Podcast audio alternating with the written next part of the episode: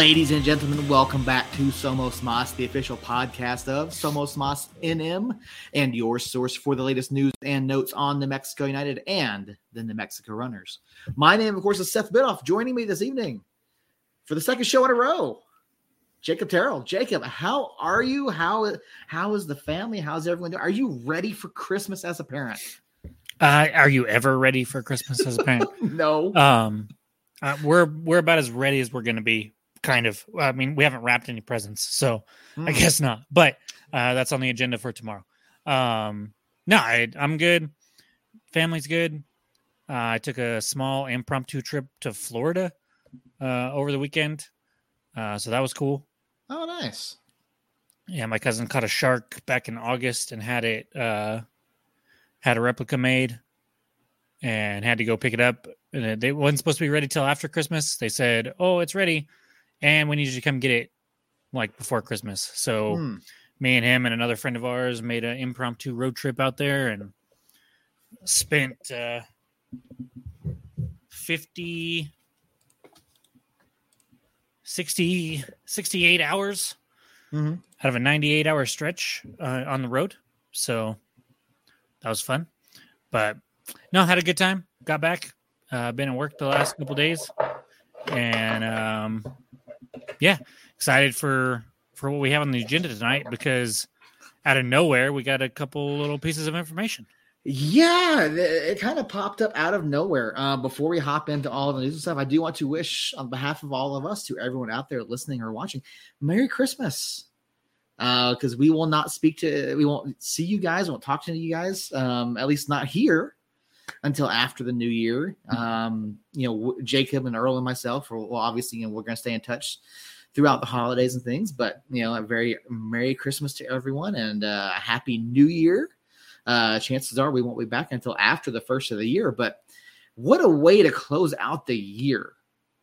So much, uh, so many things have dropped here. I, I almost want to say past 24 hours, but I mean, really, it started on Friday it started on Friday with, and, and this is quite possibly the biggest one, of the, one, one of the biggest news stories they hit in the, the, this offseason, and that's MLS on Friday announced that they wanted to pull their first teams out of the U.S. Open Cup. I'm so done with this shit. Isn't this awful? Like this is such a power move by MLS, and you know, you go into the weekend listening to this announcement, and when you look at the way that they said it, they wanted to use their MLS Next Pro clubs as and put it as a developmental thing. And part of the problem that I have with this is that MLS said that it's because of schedule congestion. Now, those of us that follow MLS know that last year MLS announced Leagues Cup with Liga MX they also announced a stupid expanded playoff format where they play best of three series, which is absolutely stupid, if you ask me, especially in soccer. And they're going to come in here. They're going to cite they're they're going to cite schedule congestion for not wanting to use the first teams in the Open Cup, the biggest national tournament that we have in the sport of soccer. And the 2024 edition will be the 109th edition of the tournament. I think this all just goes and points to the fact that MLS just does not give two shits whatsoever about U.S. soccer and the growth of the sport here at home. I mean, what, when you heard this announcement, Jacob, I mean, what was the first thing that ran through your mind? And and obviously the backlash came across social media. The pundits. This is the this is probably the only time I've ever seen pundits and fans all hundred percent aligned with a thought process. Oh, hot take. I don't care. I just don't care. If if they send the MLS, I mean, let's face it. In the first round that they enter in, maybe the first two rounds, it's it's a majority MLS next team that we're playing anyways. Mm-hmm.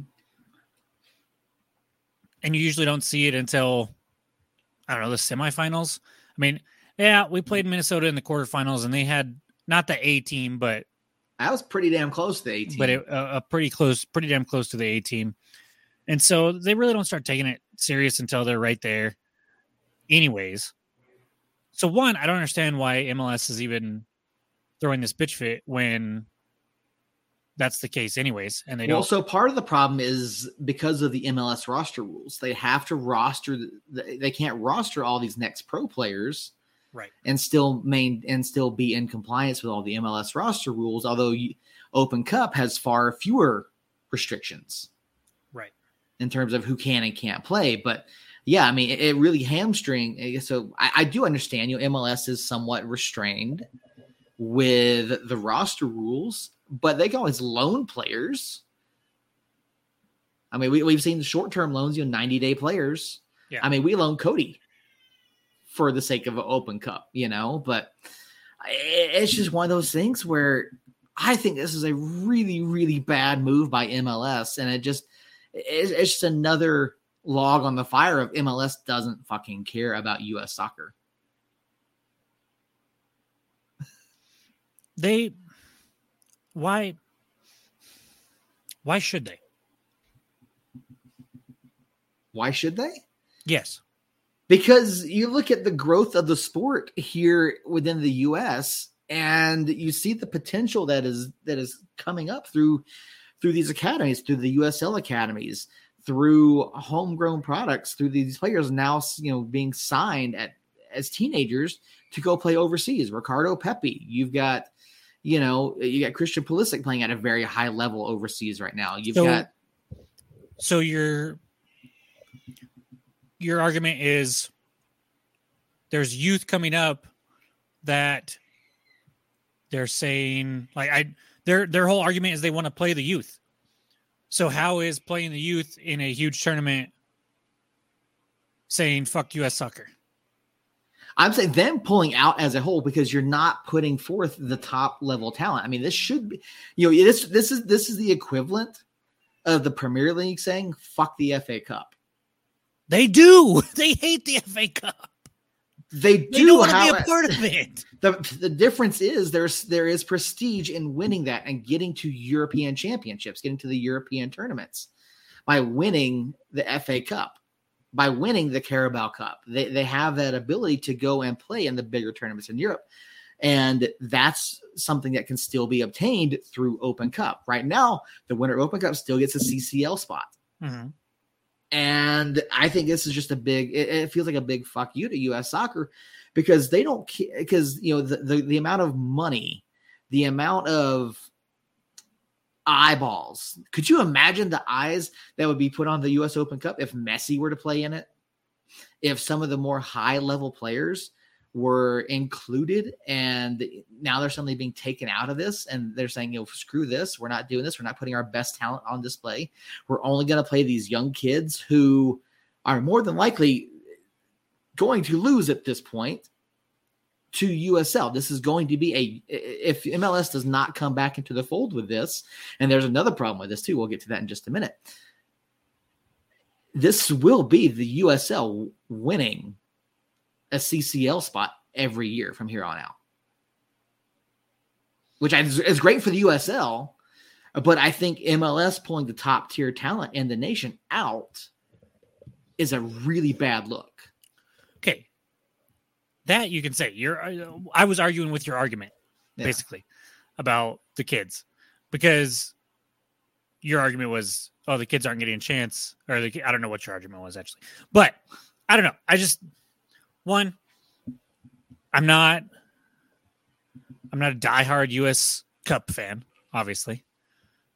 Two from what i've seen yes mls still might not do it but at the end of the day, I think the first teams are going to be in there.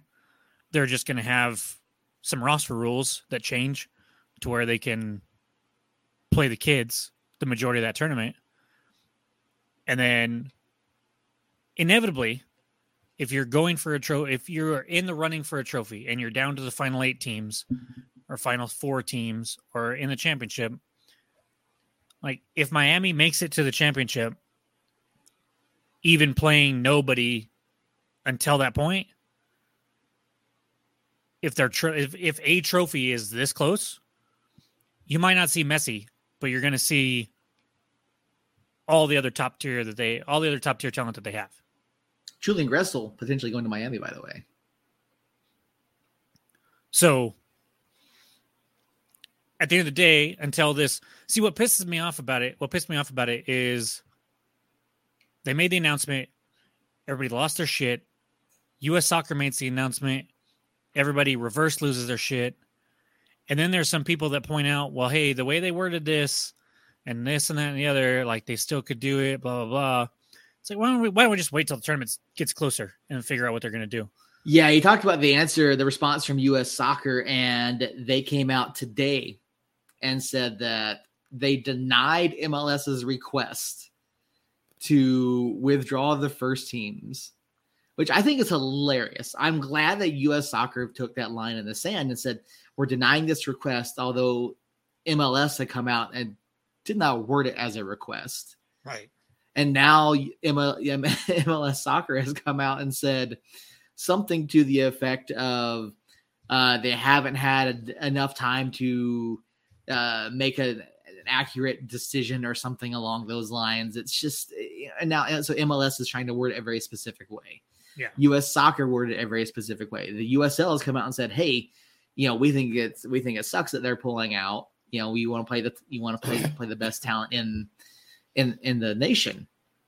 And so the other part of this that kind of got glossed over a little bit is the criteria for Division One sanctioning within U.S. Soccer. Now, part of the criteria for Division One sanctioning is that uh, you all U.S. based teams must participate in all representative U.S. soccer and Concacaf competitions for which they are eligible. So, MLS is running a very big risk here of lo- potentially losing Division One sanctioning if they don't participate with their first teams. Because mm-hmm. you can't throw a Division Three team in there and say, "Oh yeah, this works." Now it may be a matter of who blinks first, and I think MLS blinks because I don't think U.S. Soccer is willing to give up that much money, right? That much attention on this tournament, and say, "Oh yeah, sure, fine, we'll we'll waive that rule or change that rule." I don't see that happening. Yeah. Uh, some of the comments over in the chat, Josh Gonzalez, because it's not your first team, you're not taking it seriously. Open Cup would be pissed uh, to lose views, not to mention beating MLS teams feels better than beating MLS two teams. I don't disagree with that one bit. Winning means something, absolutely. Um, I understand both sides for sure. I'd honestly be fine either way, but that means I don't blame Open Cup being pissed. MLS wants to drop up. Yep. No, I don't blame Open Cup at all yeah, they can still play their MLS two players, right? This year, LAFC play their academy team basically against the USLC side in the cup. Mm-hmm. So they can, as long as they're following MLS, as long as they're following uh, the league roster rules. there are different rules for Open Cup roster uh, construction. However, those players have to be part of the MLS roster in order for them to play. So the MLS teams still have to follow the league specific rules in order to roster these players. Now, MLS did make some changes to their roster this year, roster rules this year, but not enough to do what some of these teams did in 2023, where they basically used their entire academy.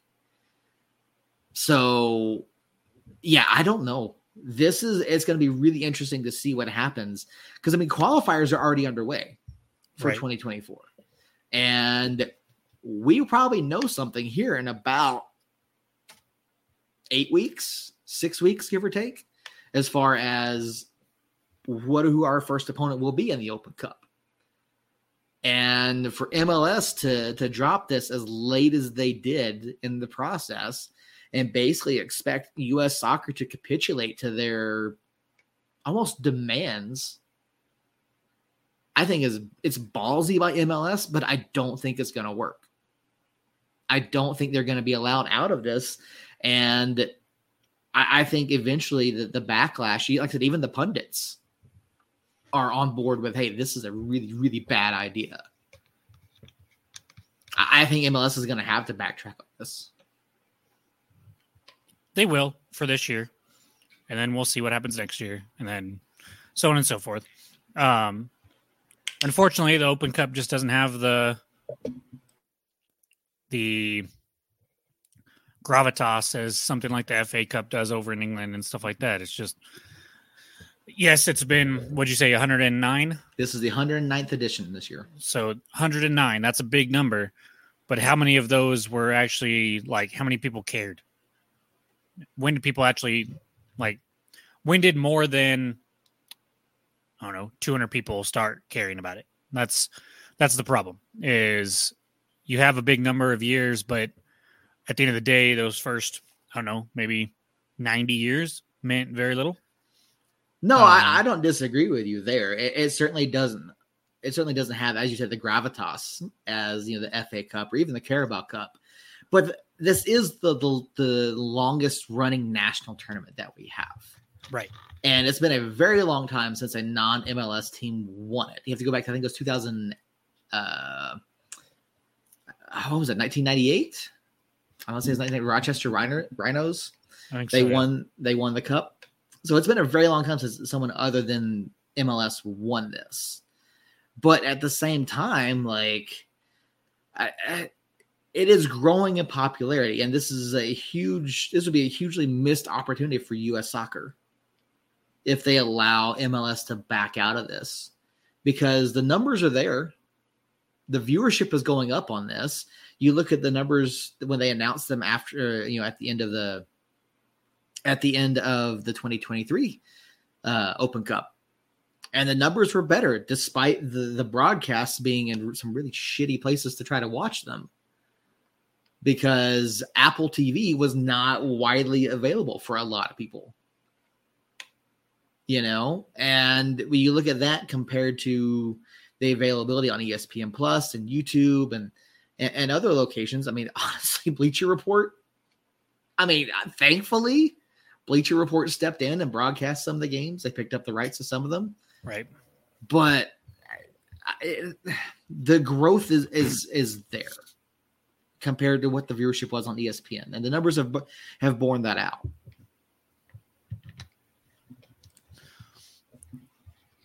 Exactly, Josh. Exactly. Not quite. Not quite.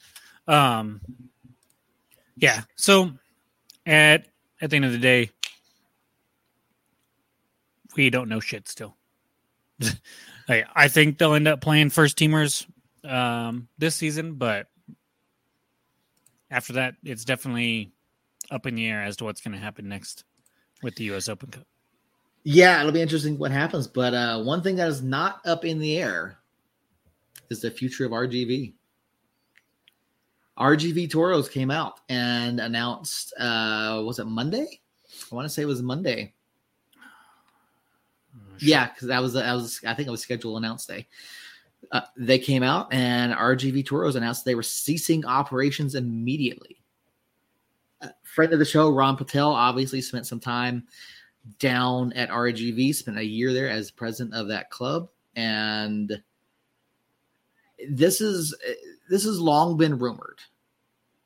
It's been floating around there for a long time, especially since RGV broke their official affiliation with Houston Dynamo. And the writing was kind of on the wall. Every time you watch the broadcast down there at HEB Park, the, there didn't seem to be a lot of bodies in the stands. Now we can say that the year that you know that the year that Ron Patel spent down there, there was a giant growth, a lot of interest, a lot of RGV centric activities and things going on around HEB Park, and you could see a, a growth down there. But after he left and came back to United, things kind of died off, and HEB Park is I can't say it'll be missed you know, Bees put out a comment on, I think it was on Instagram or Facebook, one Twitter. of the two. It was on it was, Twitter. It was Twitter. Yeah. Um, where he was saying uh, it was one of the one of the hardest places to play in USL Championship. He hates to see the club go, but I think I think he and a lot of players will be glad to not have to go back to HEB. I mean, it was it was odd to to to get that news and then see the schedule pop out and not see RGV on there. And Josh over in the chat, real quick, cello return perhaps? Maybe, but I doubt it. I just say I don't even know was Cello there last year or is he yeah. under contract? It's a good question. That's the thing with with these like obviously we've seen a lot of new players um from well old players from San Diego popping up and going everywhere else um because well as we know San Diego no longer exists either unfortunately um and so I, I'd have to look and see what uh, RGV's roster looked like. Um, Cello, sorry, real quick, he was with Forward Madison last. Yeah, year. that's what I thought. Yeah, yeah. Um, so, so I have to see what their roster looked like at the end of last year and see where those players are are going to end up going. We haven't seen a whole lot of player movement. I feel like, uh, especially with United. Um, mm-hmm. But throwing uh, a whole team's worth of free agents this late in the game could uh you could see some shakeup there for sure. And and like you said, going all the way down to to Edinburg, Edinburg, Ed, Edinburg, Edinburg, yeah. Edinburg, um, was not popular. Um, we we did not fare well down there whatsoever. So I'm not super sad to not have to go back, but also, like you said, it's it sucks when these clubs go under. I think we're getting to a point now where, like, yes, we lost two this year uh, with San Diego and and uh, RGV over there. San Diego, San Diego wasn't a club that was struggling. No, San Diego was was a very good club, both on the pitch and I think business wise, they were doing fairly well. Uh, they got screwed over because uh, the aforementioned MLS uh, monster came and got got their um, their area there and put a team in San, San Diego instead. So that one I we could chalk up to uh, that unlucky. RGV, like you said, kind of could maybe sort of see it coming. There may be a couple other teams, uh, Las Vegas, looking at you, um, that would we wouldn't necessarily be surprised to see them them cease operations. But I, I think at the end of the day, it's just going to make the league stronger. It's going to weed out uh, some clubs that uh, are having a hard time or struggling that the other teams are going to kind of have to keep going. Um, we get two new clubs, you know, well, one old new club uh, to replace San Diego, and and one brand new club to replace RGV or however you want to look at that. And so I'm I'm excited about those. They they are both going to be in the East, but so we lose two West teams, gain two East teams. That part kind of sucks especially for Memphis and Tulsa having to to move over to the West, which we'll we'll touch on more as we uh, when we get to the to the big news. Uh, in my opinion, the the news that I think everybody's most excited for uh, with the schedule release, and so. I think as we see these turnovers and, and some of these clubs that are questionable go out, and you get something like North Carolina FC, who is who's been around for quite a while and has proven that they can can be in USL Championship and succeed there. Uh, and then you then you give a chance like to Rhode Island, who um, I'm really excited about what they're doing over there already, and and um, hopefully they can build something there. That's probably a, a, an area that is going to be a little bit easier. It's not going to be as hard for other teams to travel to. Uh, I think there's probably a a little bit of a hole there for soccer fans in Rhode Island if they I mean, Rhode Island's pretty small, but um, I think it's a, a, good move putting a team there, and I'm excited for what they're doing. So just give these new areas a chance and and figure out what teams are going to settle in and what teams are going to fall out, and then you can start talking pro rel and you can start doing this and start doing that, and and uh, I think it'll just make the USL as a whole better in the long run. Unfortunately, um, RGV has to be sacrificed, but at the end of the day, is what it is. I think a lot of the issues with RGV came down to management. And obviously, Wilmer Cabrera did the best he could with, with the talent he had there. And RGV, as we all know, was always a tough out. They always seemed to play really hard, especially at HEB. They always seemed to find a way to put themselves in that playoff conversation, no matter how poorly they were early in the season, especially over these past couple years. So it is a real shame to see another club fold, but it's it speaks to the nature a little bit of U.S. soccer, where if you don't have those strong affiliations, where if you don't have management that seems to really have a knack for what they're doing, you're going to continue to run into issues. And again, RGV had been rumored for a couple years to be ceasing operations. That's you know at some point. point, and there was a lot of talk. And I know USLPA was not happy at all with ha- the late decision that was made by RGV to cease operations this year.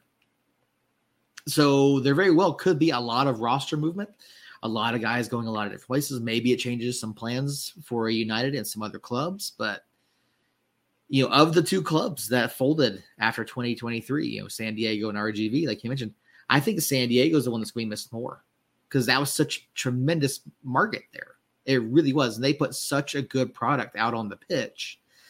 And the the success that they had in just a few years that they were around, it really makes you wonder, okay, what could have happened mm-hmm. Had they been able to stick around? Yeah, I mean, for sure, that's a tougher one. RGV is, I mean, we all we all knew who RGV was. They they always fought for a champ or a, a, a playoff spot, and you know, we talked about how hard it was to go down there. They were always an interesting team to watch, especially playing if you watched them at home with that big ass field and and the heat and humidity down there. It was just it was interesting. But at the end of the day, San Diego was was one of the up and coming clubs in the in the league. They had a great rivalry going with Phoenix already. I loved watching those matches. They disappointed in the playoffs, uh, I think, pretty much every year. Um, but were you know they hosted playoff games, I think, multiple years in a row. Um, had a ton of talent. Had um, seemed to have a good pipeline from overseas to get good talent in from overseas, and had had a good group of fans. Had awesome kits. I mean, they they were really on the up and up there, and, and to see them go, which I think is one of the reasons why MLS was was so attracted to that market because they an MLS team went in there and, and built something from nothing and was like actually you know building a fan base there and so it'll be interesting to see what happens with that MLS team if it's going to be like St. Louis where you know St. Louis had the the MLS team it did pretty good, and then the or USL team, sorry, and did pretty good, and then the MLS team came in, and they fucking killed it. Honestly, um, the marketing has been great. They've gotten plenty of fans. Um, they won the West. They made the playoffs. Um, got past. No, they didn't get past. They got knocked out in the first round in that best of three, like you were talking about earlier. But still they're doing really good. So to see, will be interesting to see if San Diego can can kind of follow that path of taking what USL had done and and blowing it up uh, because they have the money and and financials to do that. So yeah, it's it sucks, but like I said, I'm excited for this Rhode Island team. Um, I'm glad North Carolina is getting a chance to come back, uh, and it's bringing two new faces uh, to the West that will will be able to play a couple home and home matches with. Yeah, FC Tulsa coming back. Obviously, they've been in the West before. Memphis being added, and all of that came out. And I it, honestly, I saw a tweet today from Pete. Maybe go, holy shit! We are ten weeks away from the beginning. Ten weeks. Like that's that's crazy to think about at this point. Mm-hmm. Like it, it, we've gotten so little news, but now here we are. Yes, ten weeks. Like I, I cannot wait. And obviously, we were shocked on Monday that the schedule dropped mm-hmm. uh, with with little to no warning. Uh, well, either... that's because every year so far has been, hey, here's the home openers, mm-hmm. and then okay, the schedule's going to drop soon. And then all of a sudden we get this big production from United of a video uh, for the schedule release that you know they've done it a bunch of different ways, but at the end of the day, it's it's a big deal. And and this was like, hey, one Happy hour, Monday. Yeah, one hour, and then an hour passes, and it's like, here you go, and just a Yeah. graphic with the home and the away schedules, and it's like, holy shit, what what the like, yeah. I was driving back from Florida when it came out, I believe, and was just like, "What? What is Yeah. this? You mean oh what?" Yeah. And so, honestly, I was a little like, I'm very happy to get it because it is. Uh, do you off the top of your head, when do you think we got the schedule last year? The whole schedule, I don't think it was until after the first of the year. correct? It was- because it, was it was late because there was something uh, they were figuring out the uh the interconference play. it was January 9th, Yeah. but we've never gotten the schedule this early Mm-mm. ever. Um, No.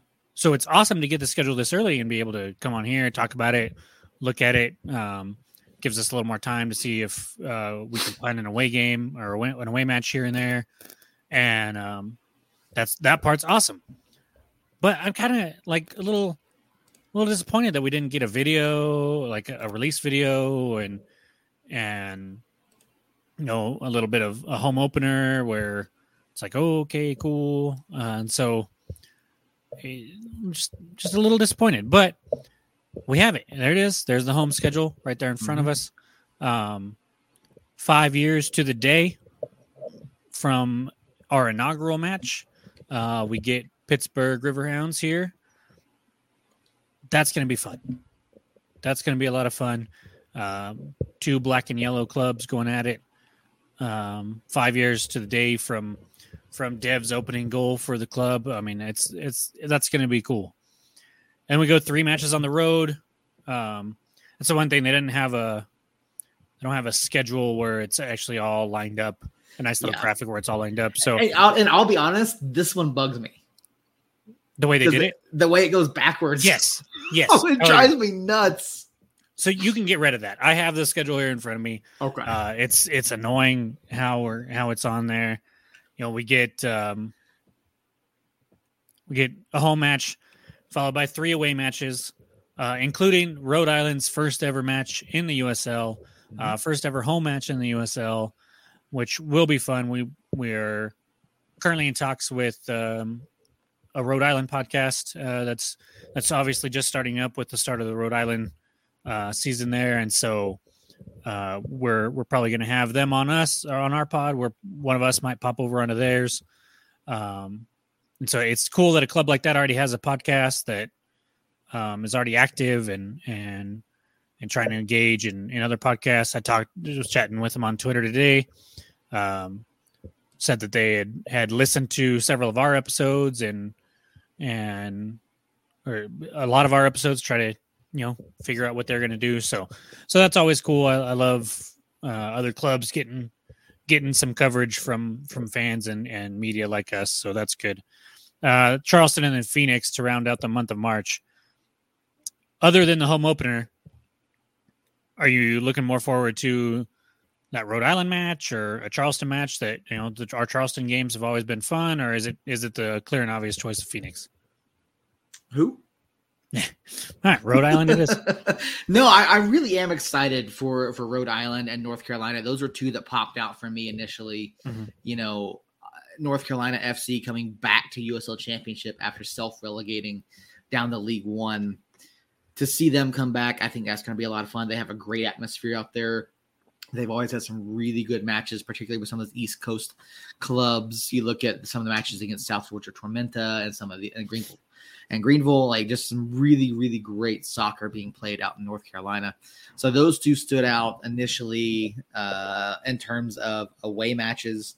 I also looked at um, the fact that we have two Saturday matches against San Antonio finally.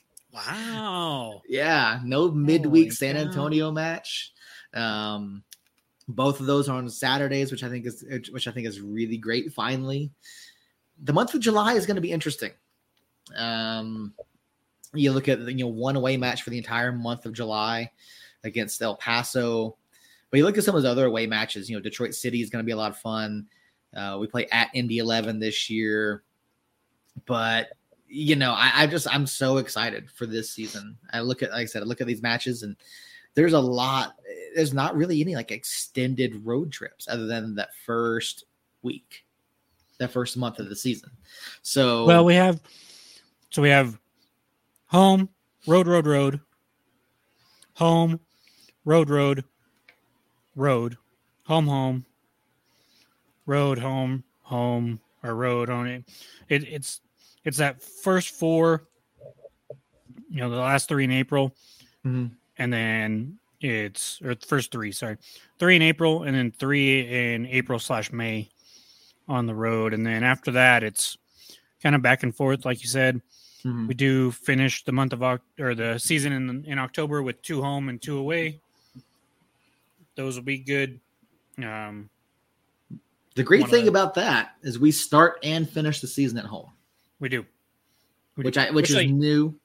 Yeah, we end the season against Memphis again, which we ended them ended, ended it against them last year too. Mm-hmm, we did. And the season ends later this year too, October 26th, a mm-hmm. later end date for the USL season. So that's going to be interesting. I, I, obviously, there are breaks built in there for for Open Cup and for international play.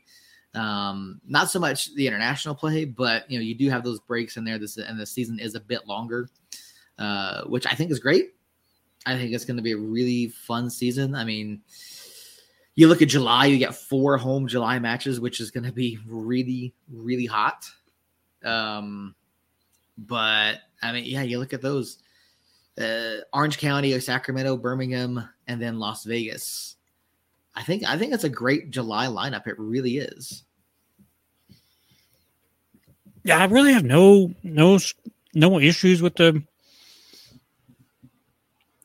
schedule whatsoever. I mean, it's a pretty balanced schedule. There's not a whole lot of um, crazy travel built in, even with playing the East Coast teams. Mm-hmm. Most of our East Coast games are kind of sort of spread out. We do have you know, we kind of have Rhode Island and, and Charleston a week apart here there in March. Then we've got North Carolina and Tampa Bay a week apart in April. And then after that, I wouldn't be surprised if we just stayed on the East Coast for those. I, I could maybe. see I could see it going either way. I think it would be smarter to just keep the guys out there for the week. That way, you're see, not dealing with the with the travel and the jet lag and you know dealing with all of that going back and forth throughout the week. So I, it wouldn't surprise me if the club stayed out there those two weeks. But if if I'm a player, I want to come home. Mm-hmm. Yeah, I want those five nights in my own bed, uh, eating my own food. Um, but we talked about we talked to some players last year about, or maybe it was a year before, about the um, extended road trips for preseason that they would do and how they really kind of gelled during those times. So mm-hmm. so I could definitely see, especially if you know we're we're struggling or something like that, or not quite where the uh, Quill wants the team to be, then we can um, stay out there, kind of grow as a team on the road, and and do it that way too. So who knows? One thing to note too about this, because I just realized that there are no midweek away matches. All of our midweeks are at home. That is interesting. Mm-hmm.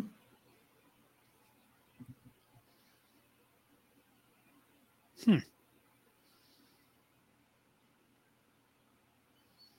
And there's not a lot of midweek period. Mm, we just have the four and then obviously you know Open Cup is going to pop up as right. midweeks as well. But yeah, you, you've got the four, and and but none of them are. They're all July and later. yeah, that's that's interesting. Yeah, interesting way the schedule worked out. Again, I know we talked to Harry a lot in the past couple years about the fact that there was never about there never seemed to be a Saturday series with with San Antonio. So yeah, looking at that, it, it's it's going to be a lot of fun. I really can't wait. Yeah, I'll be in San Antonio for the Rhode Island match hmm. um, on on spring break with the family. I was really hoping that San Antonio had a match there, but they're away that week too. Um, Austin, uh, MLS Austin team has has a home match that week though, so might be going to it. Um, we'll have to see, but it's that'll be about the same time. Uh, it'll be the same day and probably the same time as uh, as a United match. So we'll have to see what we decide there. But hoping was hoping for a Saturday match in March in San Antonio, but I'll have to maybe just make another trip out to San Antonio. There you go. I know what we will definitely be sitting down and looking at the calendar, seeing if there's a road trip we can make. Obviously, you know, El, El Paso is one of the ones that's easier for us to get to, but I know you and I would both like to get out to San Antonio, get out to one of those matches. You know, I've already kind of looked at the calendar and I've circled Rhode Island as a potential away day. I've circled North Carolina as a potential away day. But it's it's gonna be a lot of fun no matter where we're at. There's gonna be a lot of fun matches, a lot of really great places that we go to this year, and it'll be really interesting to see how this team comes together because mm-hmm. there's gonna be there's been a lot of roster turnover so far, a lot of changes, and not a lot of incoming signings, yeah, at least not until today. we did have one today. We did have one. Um, I'm very excited about this one. Uh, super excited. I, as soon as Flanagan was announced, I, I vaguely remembered him. Or I, I thought I remembered him, but I wasn't sure. Uh, so I looked up some some film on him, and man, he blew me away. Of course, these are highlight packages that you're watching. You know, I'm, I'm going to try to watch a full game of his um, from last year if I can find it anywhere, mm-hmm. and, and, watch I like to do that if I have the time and the ability. I like to do that with the new signings that I don't know. Um, if if they're if one of their matches is readily available, I like to just go watch the whole match and kind of keep my eye on him the whole match to see how he fit into the game. But this guy, I mean, seeing some some incredible touches. Uh, the speed is is definitely apparent with him. He's not afraid to attack. He he has scored some goal. He scored several goals, especially he reminds me of uh uh as far as like positionally, he reminds me of what Harry Swartz does for us. Okay. Um, but on the left side, uh, instead of the right, which is where Harry not always was, but typically was. You know, he's he's a and even even uh Zico Bailey, um another very similar guy where he's he's you know he's lifted as a left back, but he can move up, play the left wing, isn't afraid to get into the opponent's box, isn't afraid to shoot the ball, had some some goals from outside the box, had some some really nice uh, you know drives to the touchline and cut back passes for some assists uh, or should have been assists. But at the same time, defensively, he was he seems to get stuck in real well, uh, win the ball back. Um, and then and what I really liked was he could he he could get stuck in, he could win the ball back, and then then he wouldn't like dilly dally around. He would just go, and, and wouldn't wasn't afraid to dribble at the opponent and and try to create something that way. And so one of his goals that I watched from last year was uh, basically an end to end goal where you know the team has possession in the back, they're kind of just passing it around. Uh, and then he gets it and has a little bit of space, and instead of you know, passing it back and forth, trying to break down the the defensive shape of the other team. He just attacks them, which sometimes leaves you vulnerable.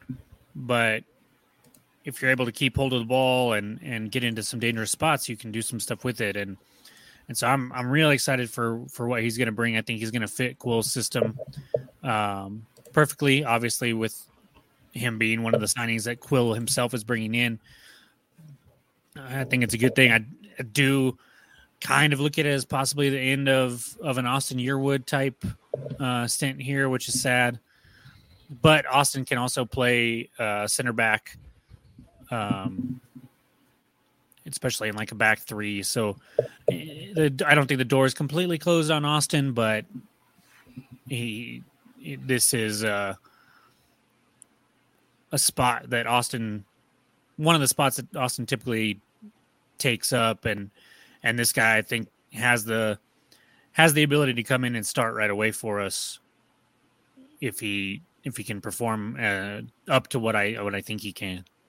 Austin is one of those guys that we thought might have been gone after 2022, big with how he played and how well he had done, and the fact that he came back for another year was was really interesting. So, if this is a potential signal that we're moving on from Austin, this is not a bad way to go. Right, ton of talent. This is a guy that I think can make an immediate impact. You've seen how he how he plays You've seen the experience. You know, he's got over 5,000 minutes already at a professional level. And he's only 24. Yeah. Only 24. Only 24. So that's I really like that he's he's coming in. He's he's got that experience, but he also can grow. Like you could see him come in and then all of a sudden take off and and um go from from a, a, a solid to high end League One player to to a potential breakout player in USL Championship and and I like that. I, I really do. I think he's he has that kind of potential to do that, especially at such a young age, like you were saying. Yep, uh, another great, uh, uh, well, what appears to be a great signing for New Mexico United. Obviously, we're gonna have to wait and see what happens here with the preseason, with the season, see how he fits in, see how he gels, see exactly how he works on that back line for, for Coach Quill. But you know, again, it, it's it's still early you know, even though we have 10 weeks to go, it is still very, very early. There's still going to be a lot more signings to come, a lot of more, a lot more information to come out from the club as the roster continues to get set. Um, did you get an invite to the to the press presser today? No, I didn't either. I haven't gotten anything. Probably need to shoot uh, uh, David an email or a text saying, "Hey, I think we got kicked off the email list because because I did not get any kind of email. Usually, like when they announce the schedule, mm-hmm. uh, we'll get a media email for that. Uh, when they announce a new player, we'll get a media one for that. So, have not gotten those. Well, did you notice there wasn't a media vote for the team awards this year? I didn't. I was still in the academy yeah. and everything like that, so I wasn't paying too much attention to that. Yeah, there was not a media vote. I, I, did get the fan vote one, but there wasn't a media vote one. So, but yeah, no, I was I tempted to I was tempted to reach out to David about that, but I had uh, some meetings at, at work today that I just could not step out of. But mm-hmm. uh, would have so, been interesting to talk to him on day yeah. one. Obviously, we're gonna have a lot more opportunities to do so going forward. Hopefully, yeah. But. So we have we have 14 rostered right now, 13 I think actually. One, two, three, four, five, six, seven, eight, nine, 10, 11, 12, 13. Yeah. 13 rostered right now after we let go of Santi and uh, have, have brought in two new players. So definitely nowhere near where the, the final schedule or final roster will be. We don't have a goalkeeper on the roster yet. Um, we only have really, we've got Hurst as a forward, and that's about it. So I wouldn't be surprised if we bring in a, a two or so forwards. Um, backline's looking fairly good. Could probably use another center back, another couple center backs maybe, um, and a couple left back and right backs. Because at the moment our defense is Seymour, Ryden, Astorga, Bailey, who kind of was a fullback, but not really. Um, and then and then Flanagan here. So not a not a whole lot of depth back there, but like I said, like typically we have what 20 21, 22 people on the roster uh to at least start the season. So we're probably looking at another 7 or 8 players at the very least that'll be coming in still. We are behind as far as you know what we normally have it this year. I think. Uh, so the roster comes out early, but the ro- or the schedule comes out early, but the roster news comes out later.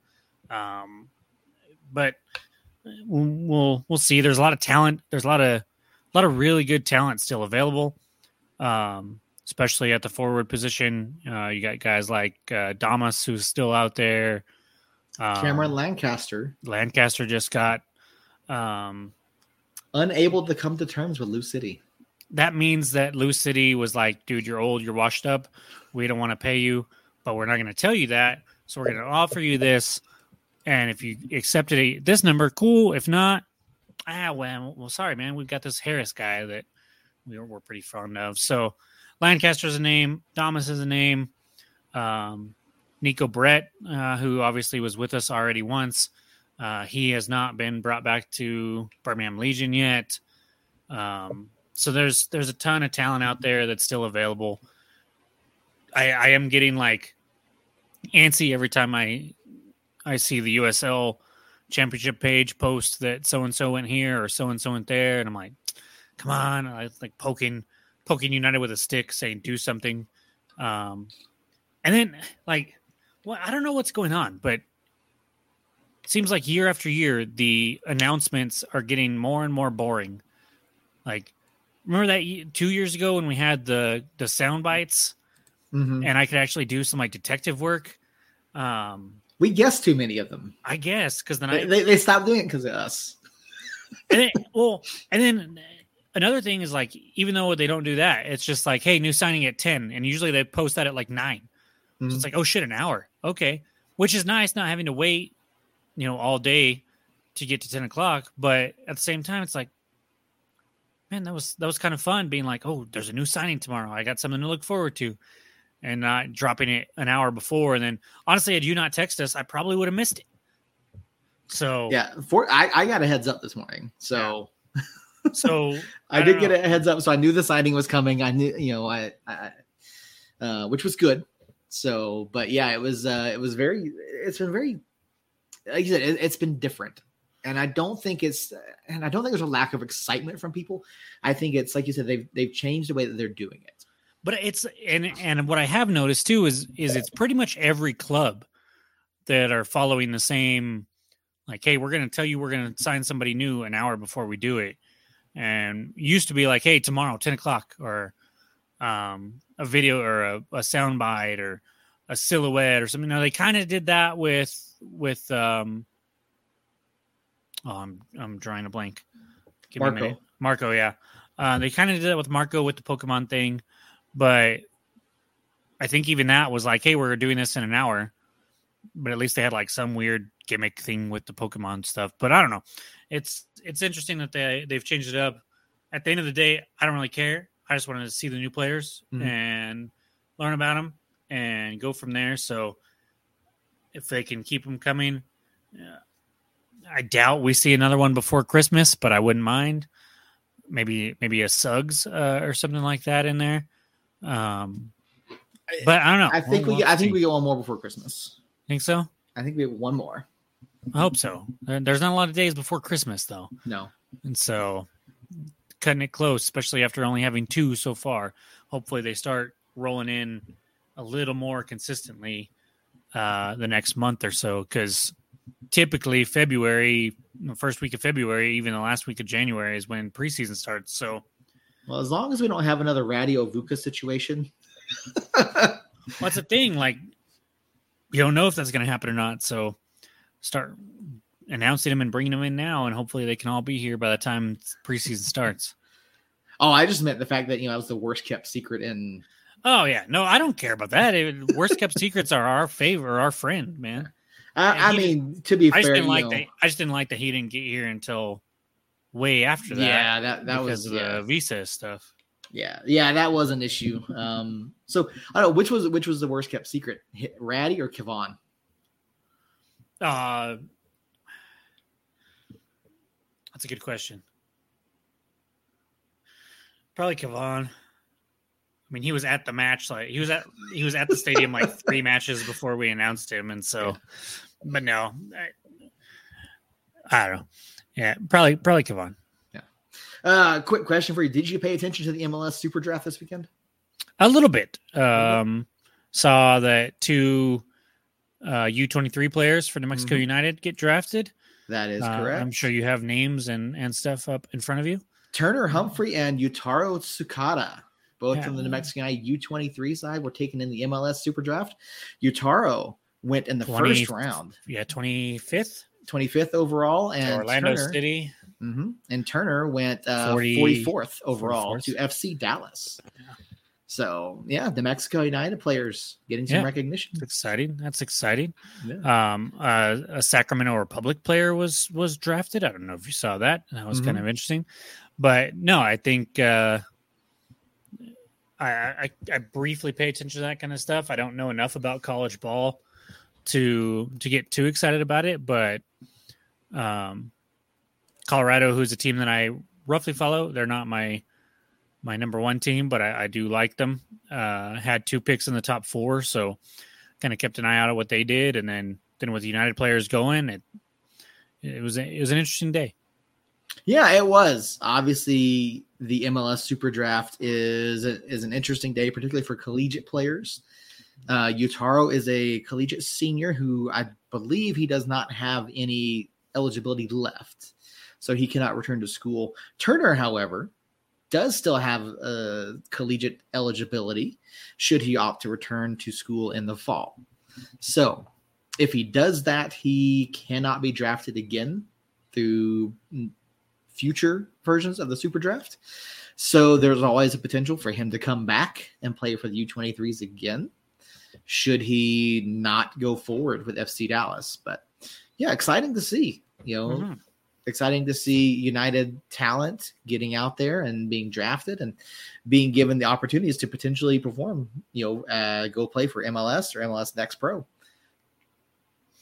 Yeah, for sure. Um, for all the shitting on MLS that that we like to do sometimes, uh, I'm actually I I know I'm the biggest MLS fan out of the people on this podcast, but aside from Atlanta, like I'm a, I'm a fan of MLS. Period. You're a fan of Atlanta. Um, yeah, I, I Earl Earl's a fan of Nashville. I'm Not sure he knows where Nashville is. Um, I think originally he just saw the black and gold kind of coloring and was like, "Oh, United." And then after sixty or so minutes, he was like, "I don't, I don't know this big white guy in the back with the ponytail. I, I don't know who that is." And then then he was like, "Oh, oh, well, I liked him." Uh, that's how I think that happened. And Earl's not here to uh, argue with me, so we're just gonna roll with that. Um, so yeah, I, I, I don't. I, I watched quite a bit of MLS, uh, including, especially LAFC and Colorado, and so I like, I like what what they do for the most part. Obviously, they do things that that are annoying, especially for U.S. soccer. But at the end of the day, um, they're an entertainment industry, and I'm entertained when I watch most of their matches. So they're doing a good job over there as far as that is concerned. So hopefully the next two weeks with uh, MLS stupidity and stuff like that is a little slower and we get more roster news from United and other other teams from around the league. Is there a signing that's happened outside of New Mexico United that has really caught your eye? That's hard because there have been a few that's like okay, like you know, it's it's been more so. I think the the players that haven't been signed or the players who have failed to come to terms. You know, obviously, you know Lancaster, he's 31, 32, so he's not terribly outside. You know the the prime, Mhm. and Lancaster had a pretty good year last year. Um, but yeah, it's just uh, none of the bigger names I would say have really made a move yet for the most part. I mean, there've been a couple here and there, but like there hasn't been anything we go, oh hey, that's a that's a really interesting signing. You know, I really want to see how that player contributes to that new team. I'm I'm a little surprised by Arteaga going from Phoenix to Tampa Bay Mhm. on a transfer.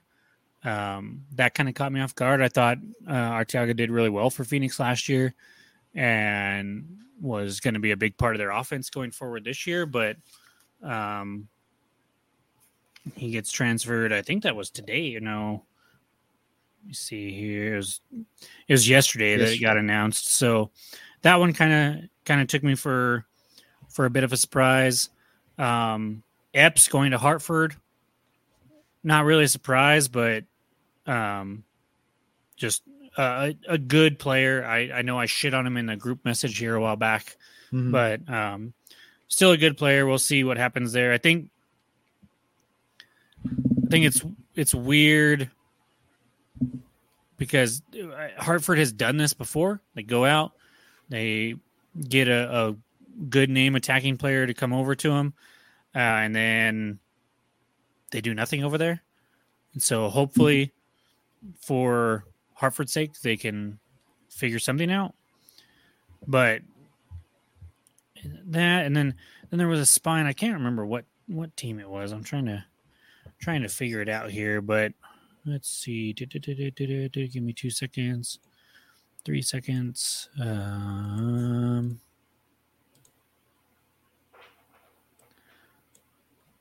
here we go. So North Carolina. They they brought in they kept they kept several players from their championship winning team last year. Mm-hmm. But then they bring in a ton of players that we have heard of. Um, Rodrigo DaCosta, formerly of Tulsa, and then went to Memphis for the rest of the last season, coming in as a forward. Paco Craig, uh, defender from Miami. Um, two um, former San Diego players in Evan Conway as a forward and Colin Martin um, as a center mid and then Jake McGuire as a goalkeeper, all of which are probably starting caliber players on on a good to a on an average to above average USL championship club. And so and those, Carolina spending some money. Yeah, those moves uh, mixed with you know the the good young core that they had already. Those are going to be you know some some some good additions there. Rhode Island also you know they they're doing some some interesting things over there. Koke Vegas coming from um, San Diego. Uh, they got JJ Williams in the fold. They got Prince Saydee in the fold. Uh, Grant Stoneman is a another San Diego player that's that's moving. Uh, Mark Ibarra, who's a, a center mid from oh, where did he play last year? Don't remember where he played last year. Mm. Um, and then Conor McGlynn from Hartford last year so they're they're doing some things there that might not jump off the page at you necessarily, but a good solid core of players there to to start building on. So be interesting to see what they do um what they do there. And then the only other one, uh Stoliniak going back to San Antonio feels it feels right. Um, mm-hmm. it, it's nice not having him in El Paso anymore because I couldn't stand him in El Paso. Uh, but now I'm just just not going to stand him in in San Antonio. So yeah. they basically traded forwards with with El Paso with Justin Dhillon going from San, San Antonio to El Paso, and then Stoliniak going from El Paso to San Antonio. Even if it wasn't the actual move, that wasn't the move itself at the end of the day, that's what ended up happening. So, um, other than that, nothing, nothing super jumping off the page. I'll be interested to see what, uh, what Rhode Island and, and North Carolina continue to do. And then obviously I keep my eye on Phoenix and those guys just to see kind of what's going on um, with people around us. Still not a whole lot of movement from older uh, from players of ours. Obviously we have Amando moving on but I don't think we've had another player announce where they're going yet. Um, mm-hmm. Out of the ones that aren't coming back, we did get a few new new people that aren't coming back, if I remember right. Um, we knew about Moreno, we knew about Portillo. Um, Zali, we kind of probably already knew he wasn't with us most of last year. Uh, Borgelin, Colonna, Garvanian, um, and Parlo. And then the only real surprise to me was Parker, um, backup goalkeeper last year, came in and played admirably when when Tambakis was hurt. Uh, he uh, apparently has has uh, parted with the club and will not be back. So that one kind of sucks. But the rest of those, um, I mean, they all always kind of suck. I always like like the guys in some form, but none of those really played a big part of the big part for us. Obviously, Borgelin and, and Colonna played quite a few minutes um, with uh, Colonna when we were getting some injuries back in that back line, and then Borgelin was brought in to kind of maybe fix the offense. offense really didn't change when he came in. Uh, Colonna, I thought, did did defend did solid defensively, but wasn't a standout. I don't think he was going to be a, an everyday player for us uh, going into this year. So, again, not a whole lot of surprises there. And so we'll see what else happens with the roster from last year um, and see if we can bring some people back or not. Uh, hopefully, like I said, we get that in the next few few weeks. Yep, not a whole lot of time left. Uh, like you said, hopefully we get some of those uh, announcements prior to preseason, and then we'll have the opportunity to get out there and see them, see the see the guys in action, and get our first look at the 2024 New Mexico United. Jacob, before we get down here, any closing thoughts? No, I'm I'm glad that uh glad that we came back on. I, I know uh, going to this every other week thing is you know I'm not going to get my my airtime as much as I would have had I been back a little earlier. But as always, it's glad to be back. I'm I'm getting into the swing of things still, and uh, just happy that we had you know Josh over there in the chat. Uh, we had a decent number of viewers. I I wanted to go earlier, but Wednesdays just don't work earlier for me. So hopefully next week or in the next couple weeks after the new year, we can get back to our Tuesdays at eight o'clock and and drive forward with that. Earl couldn't join us. Uh, we probably should have mentioned that at the beginning of the show. Um, Earl couldn't join us because he opened some boxes and got tired. Um, he's so old. He's yeah. so old. But uh, nonetheless, uh, it was nice uh, just having me and you on, being able to talk uh, about the things that have happened and and um, you know I'm excited for the Christmas and the New Year and and uh, hope that, that you're ready for it and everybody out there listening and watching is ready for it.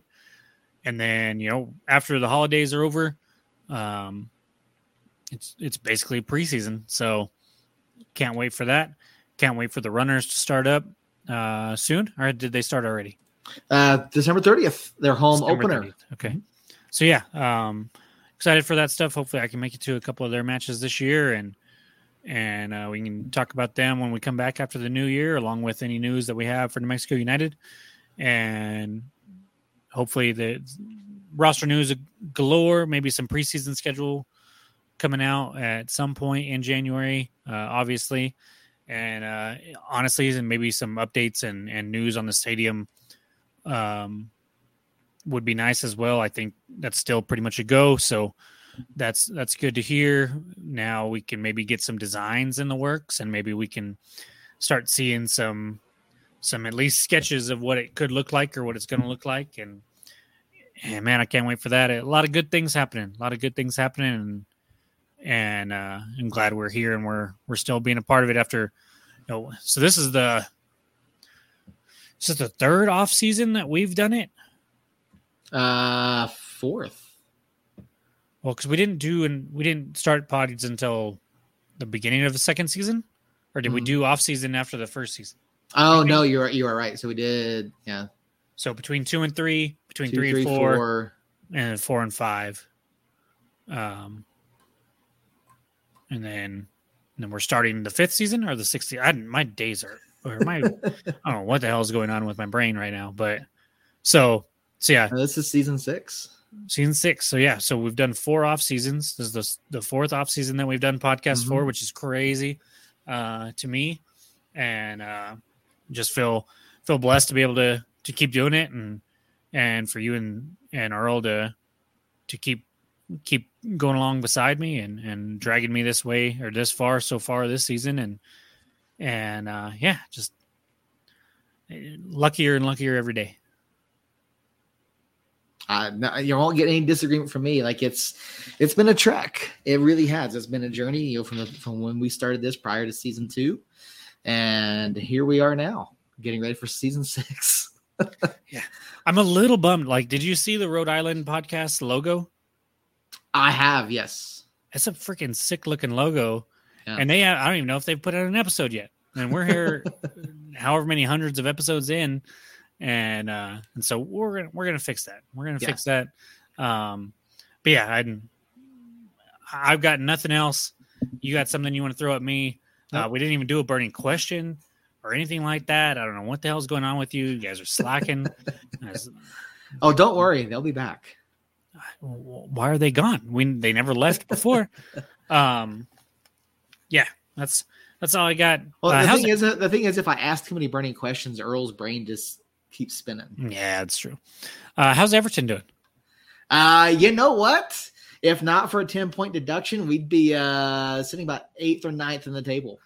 Well, well we have one, we, we we're not cheating. have you seen the amount of money that we've spent compared to City? Oh, okay. I'm not saying City's not cheating. I'm just saying you obviously also cheated. We just haven't made enough money uh, in profit is the problem. Okay. You know, we haven't made enough in profit from selling players. And yeah, no, it's, it's Everton have, have won six of eight in league. And they've been, you know, Premier League had to go back and they put out a tweet showing form over the last, you know, whatever, six, seven, eight games, whatever it was. They left Everton off. Nice. Despite them having the best point total over that time frame, or the second best point total. So Premier League had to go back and delete the tweet. but yeah, I mean, Everton's playing well. They're playing well. Sean Dyche has them playing. I'd, extreme. I'd have left it up there, and then when people pointed it out, I'd be like, "Well, technically, yes, they have won these matches, but they lost ten points." So, well, so that's the thing. It was a form table. It wasn't. You know, I know. it wasn't. It wasn't the light. It was form. But the minus ten points is part of your form. no, it's not. It's not part of the form, and uh, and since since the point deduction, we've won four of six, four or five, four of six. So yeah. we were still in the top half. You were showing the top like six in that time frame since the points deduction. I don't care. You lost ten points.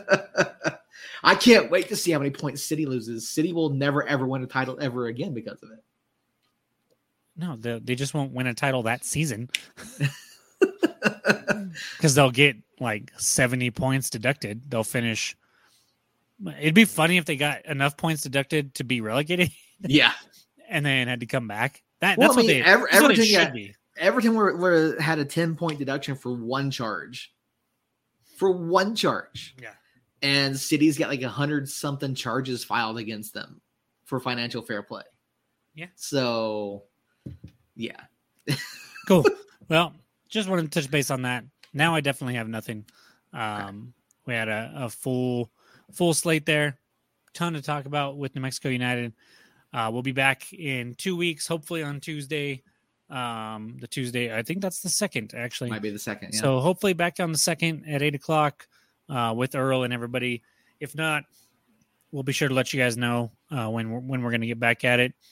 And um, know, we've got a lot going on between now and then with the holidays. So be safe out there. Um, enjoy the holidays. If for whatever reason, I know a lot of people out there, the holidays are hard for them. Um, just keep your head up. If you need need to reach out, reach out. Don't be afraid. Uh, all our social media, we have direct messages there. You can contact us if you need to. Um, and yeah, just uh, Merry Christmas, Happy New Year. Um, until after the first of the year, Somos Unidos. You've been listening to Somos Más, your source for the latest news and notes on New Mexico United, the USL, and the New Mexico Runners. All of our shows are recorded live on Tuesday nights and are streamed on our YouTube, Facebook, and Twitter pages. An audio only version of the show goes live later in the week on all major podcast platforms. Our show is written and produced by Seth Bidoff, Jacob Terrell, and Earl Nieto, and is edited by Seth. All episodes are recorded and edited using StreamYard and Audacity.